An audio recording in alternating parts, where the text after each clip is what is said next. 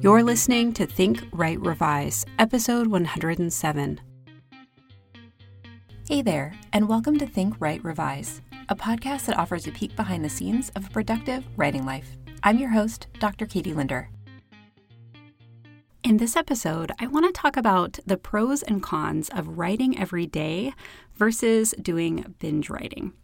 And this is something that I get actually a lot of questions about, and people have kind of heard the common advice that you should be writing every day, at least a little bit. And this is something that's backed up in some of the literature around writing productivity.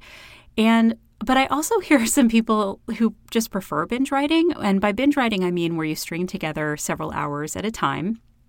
And I was actually just at an event this past week where I was talking about writing productivity.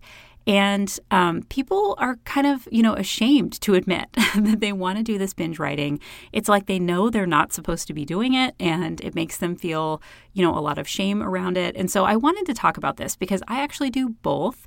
I am absolutely a professed binge writer, and that is what I prefer, even though I don't have to do that. It is something that I enjoy doing when I can string together a few hours.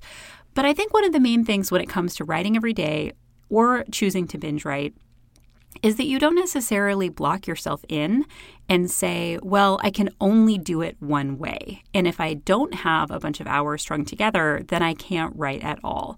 And this is, I think, the kind of story that we can tell ourselves about having kind of a Goldilocks writing situation, where if it's not exactly the way you want it, then you can't do it.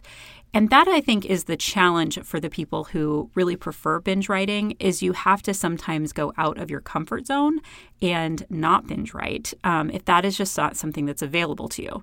And I think that there are people who, based on kind of the season of their lives and what's going on with their families or other obligations, it's going to be really challenging to find several hours to string together.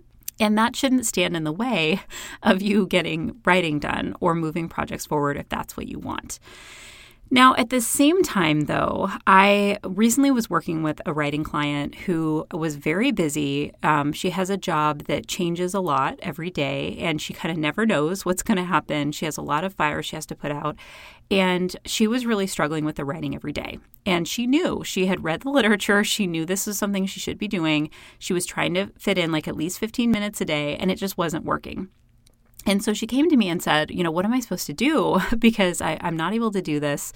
And I said, well, is there a time during the week that is better for you? And it turned out that her Saturday mornings, she had like 2 to 3 hours in a chunk.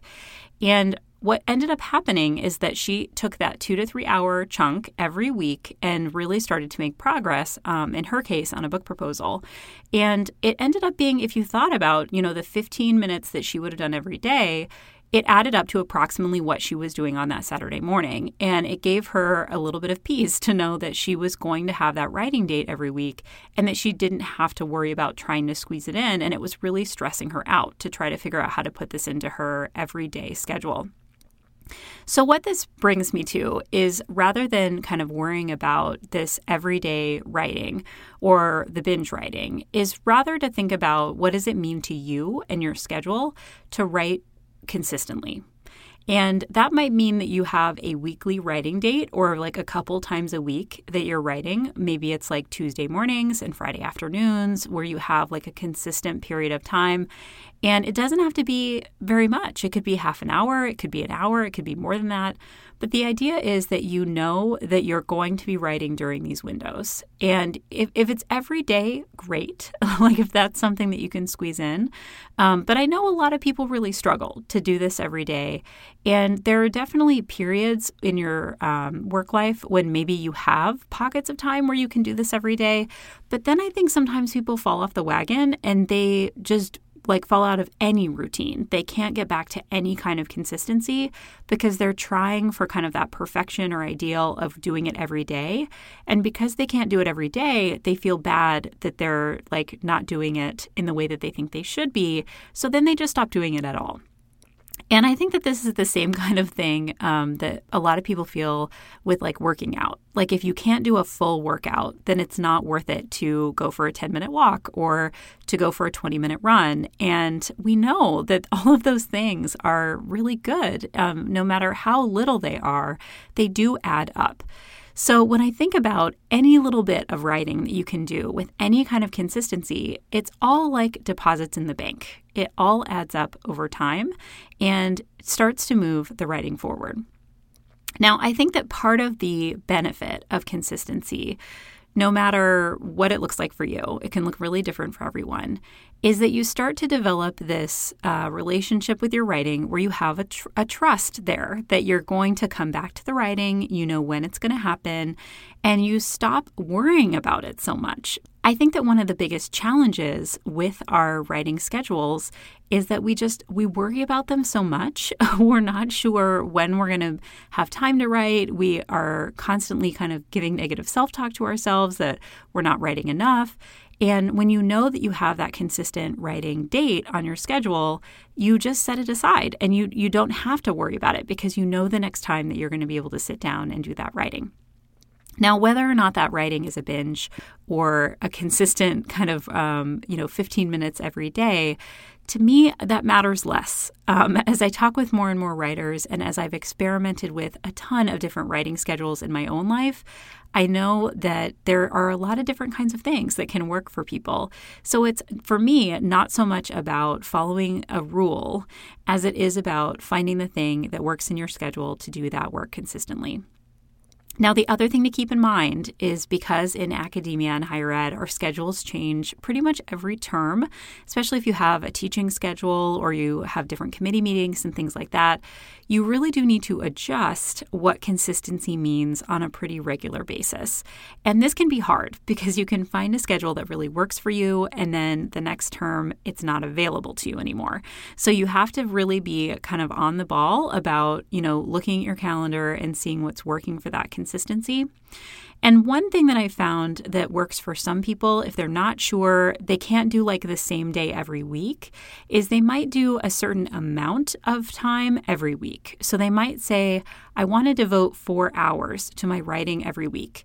And I'm not sure where I'm going to be able to fit it in, but if I can find the 4 hours throughout the week, that's good. Like I'm just going to check it off and that's my writing consistency. So one week it might be on Monday and Wednesday, the next week it might be on Tuesday and Saturday, but the idea is that you have the consistent time as a variable rather than the consistent schedule as a variable. So any of these strategies, I think, can work. The idea is that it has to be personal to you in terms of what you think is going to be the best fit for your schedule and any other obligations or responsibilities that you have going on in your life at the moment. So I would love to hear if you are a consistent writer, how that's working for you. If you tend to love binge writing like I do, of course, I want to hear about that as well. You can always email me at contact@katielinder.work. You can tweet to me at @Katie_Linder. You can find me on Instagram at @Katie_Linder, or you can always write me a letter at Katie Linder, P.O. Box 1621 in Albany, Oregon, 97321. I always love to hear from you. Thanks for listening. Thanks for listening to this episode of Think, Write, Revise. Show notes and a transcript for this episode can be found at katielinder.work/podcasts.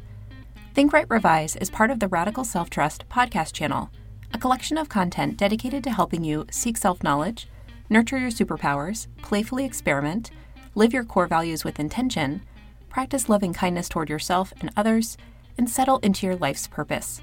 Learn more about the RST channel at katielinder.work/podcasts. If you found this episode helpful, please also consider rating and/or reviewing the show in iTunes. Thanks for listening.